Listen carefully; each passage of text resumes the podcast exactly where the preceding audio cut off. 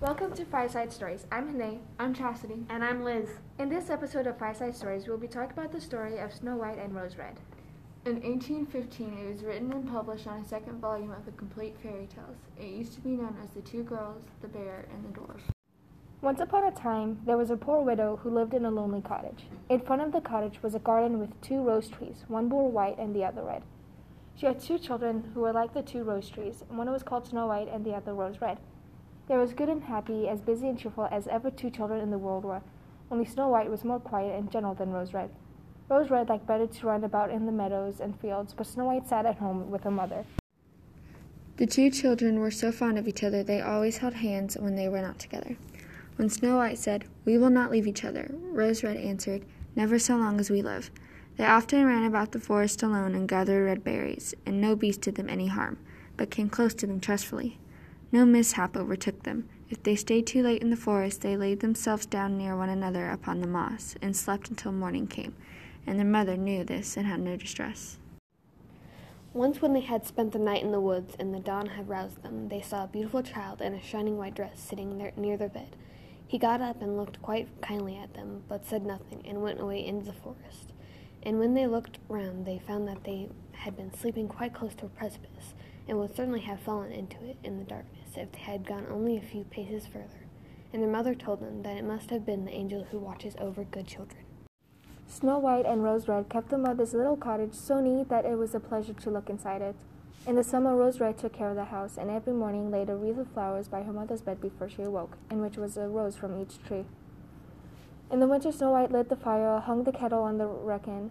The kettle was of copper and shone like gold, so brightly it was it polished.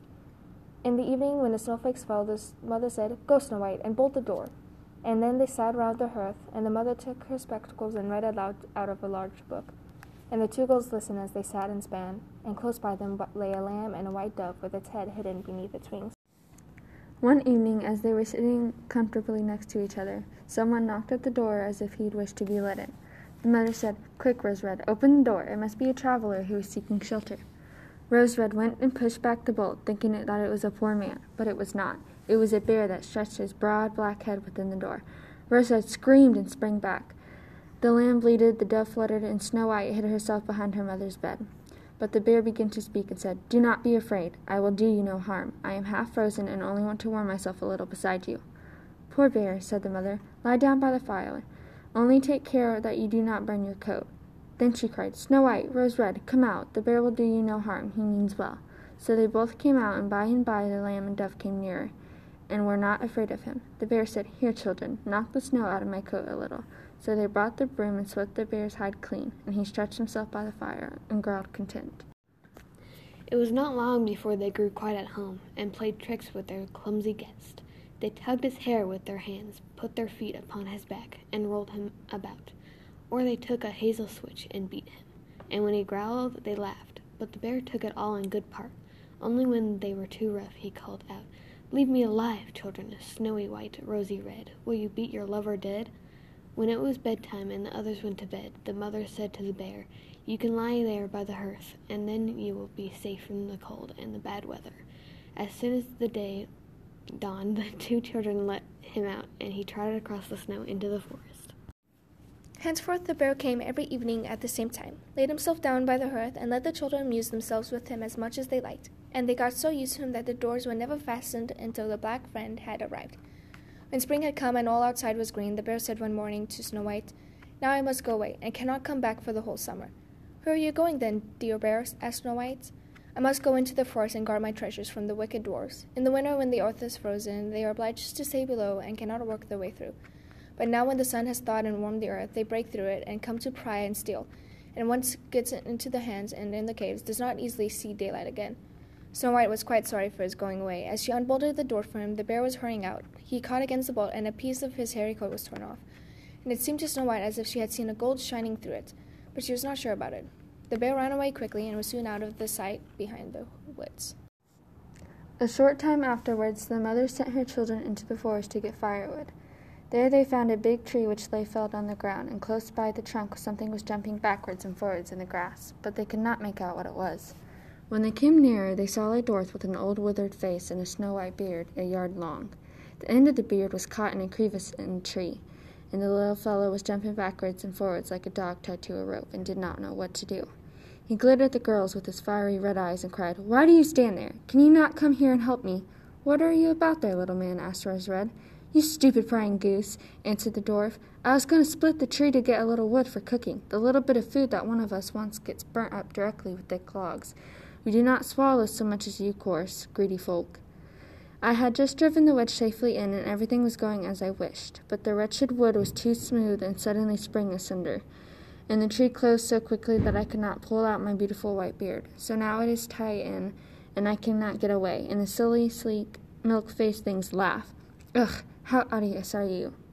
The children tried very hard, but they could not pull the beard out, and it was caught too fast. I will run and fetch someone, said Rose Red. You stupid girl, snarled the dwarf. Why should you fetch someone? You are already two too many for me. Can you not think of something better? Don't be impatient, said Snow White. I will help you. And she pulled her scissors out of her pocket and cut off the end of the beard.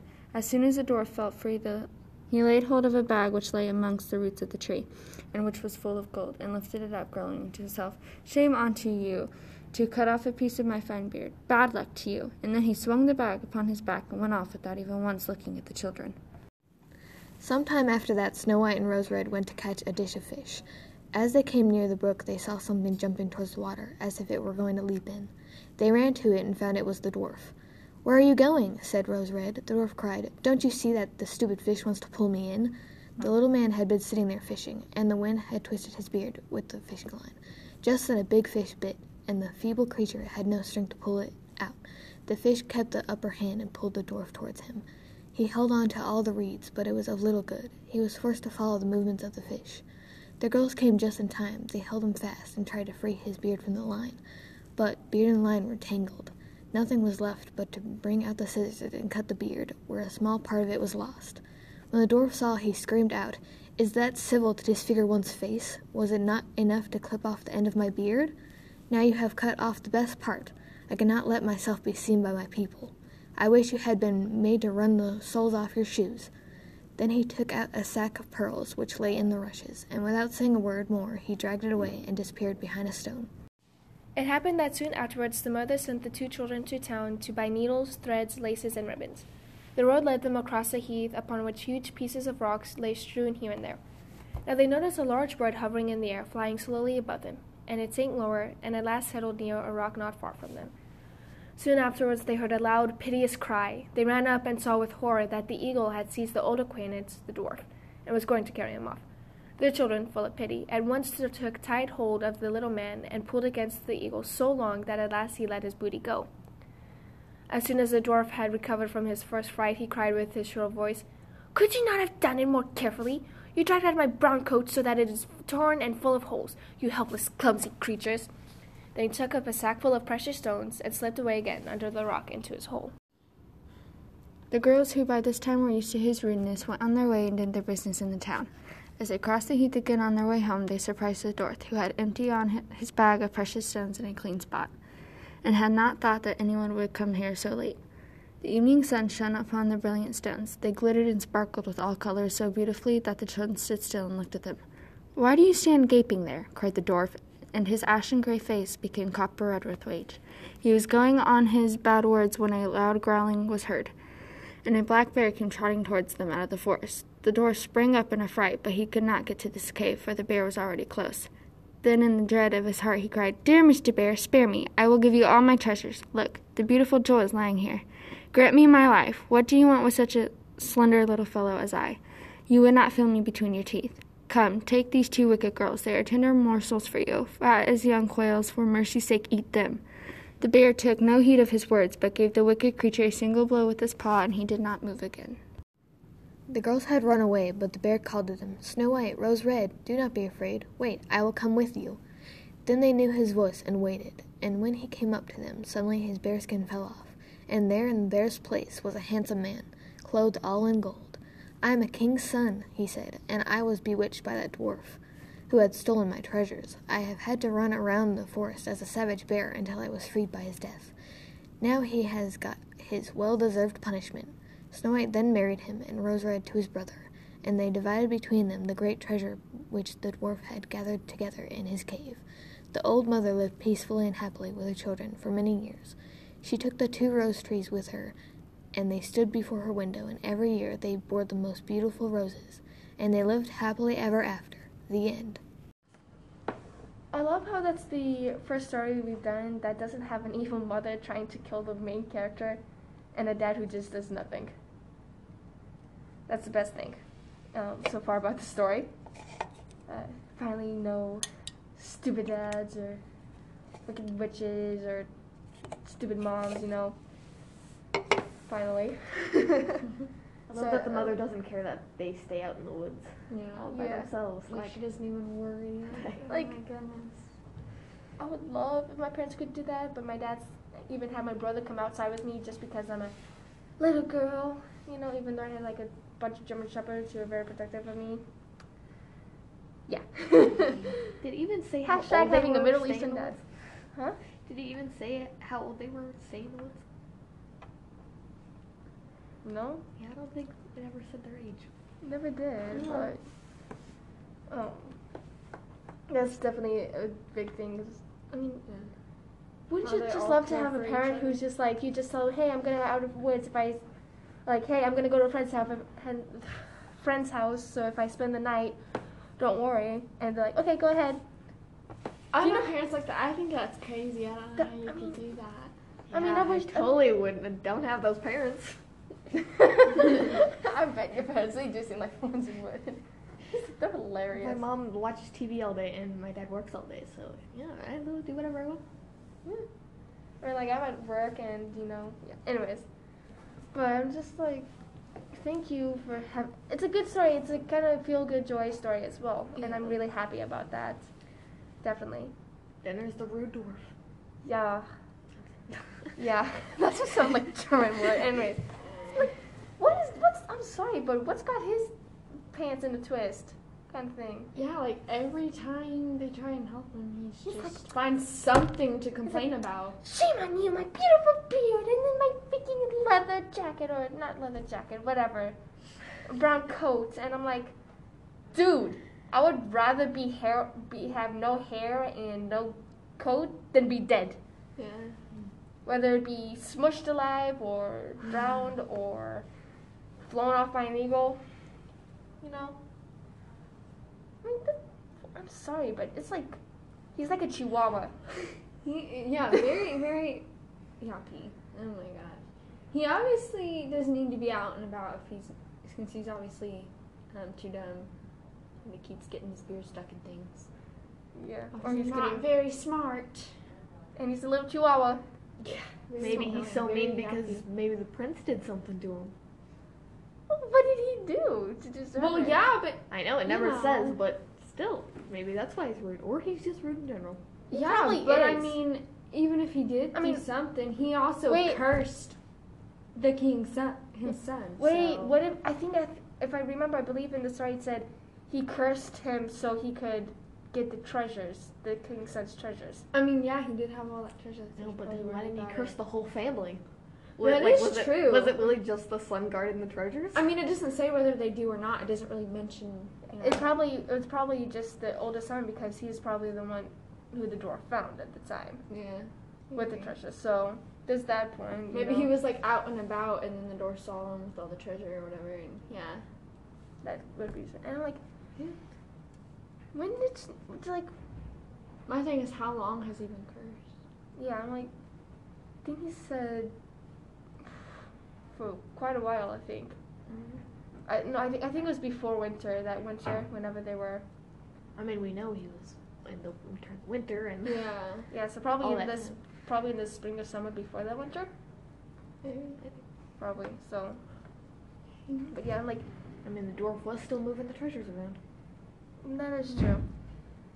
And how in the world did he and Snow White fall in love, and then the brother and Rose Red fall in love? Yeah, like they didn't even mention the, but they didn't mention any of the other families. So like that's Until crazy. the end, like Yeah. then Rose Red married his brother. I'm like, where did What? the brother come from? Maybe they didn't fall in love. They just oh, Well, Match you're made. married to my sister, so I'll be married to your brother, type of thing, like an arranged no, he just magically a prince again. Magically. okay, Yeah. You marry me, the oldest. I don't know. I don't think I'd the youngest want to one to marry my someone brother. who is just a bear. Just mm, saying. yeah, no. What, Beauty, Beauty and the Beast type thing? Yeah, I don't know. And then it's just, when did they even fall in love? When did they meet? Yeah. When did they start having feelings for each other? Yeah. I'm just like, I'm so confused. And like, there's so many plot holes, and I love it, but it's so. And then like, how old are they? Like, my thing is, it. I don't know. They could be like really young. Or, Yeah, like Snow White young, or Uh-huh. they could be like teenagers.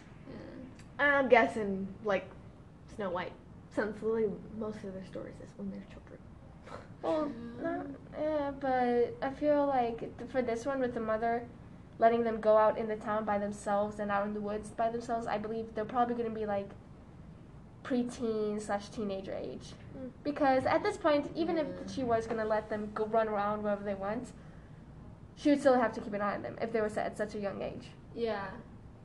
So, Even when they told them like, you know, her they almost, you know, fell into the darkness. She's still like, oh no, it's okay because there isn't a guardian angel. And I'm like, No, they- be no. like, no. No, they they um they just told her about the angel. They told They her, and she's like, tell her "Oh, that about must have been your guardian angel." Like she was probably scared, but she probably like, "Oh, Okay. like to I keep." still would have been like, Good thing you got an no. angel that watches over good children. You guys are good. Uh, Definitely. And like, how come the girls are the only ones fighting the dwarf? I mean, I'm, I get it. I mean, I would just be like laughing my butt off as I try to help him. I'm like, "Ah." too. I'll be like smirking and laughing. I'm just like, this is so bad of me, but I can't help it. I well, mean- I mean, it doesn't help that he's a jerk. So honestly, I wouldn't be like- feel bad I'd be about like- laughing. I would have helped him the first time, but after being rude once, I'd just leave him. Like- To... I just be like, dude, "Oh, are you even gonna thank me or just gonna complain about how I save you? no." I'm just might as well let you get flown away by an eagle. Let the giant fish take you down. Mm. Why are you fishing when you're a small dwarf? And when you have like, uh, you think Like like, a he do giant something beard? with his beard, like something. yeah, it's like what is up? Why do you want such a long one? What is Like, what is what his, it? is his beard the same size as Rapunzel's hair, the same length? I mean, Like, what is it with dwarfs? Like, why is their beard like such a like sacred thing to them? I don't. I don't know. probably the only thing that has but it is hair. weird though. It's like how come like the mother or you know anyone else hasn't found him, and just the sisters? Like, I mean, the mother's at home basically the entire time. Yeah. So, With and everyone trees. else, he's Just probably, crazy. you know. That mother and her trees. He just had to name her children after them too, and then bring them along when they, she moved to the castle with them. Mm-hmm. But yeah, I'm just like, I love this story. it's so hilarious. Yeah.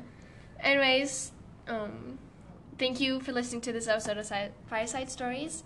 Be sure to tune in next time whenever we talk about Rumpelstiltskin. Bye.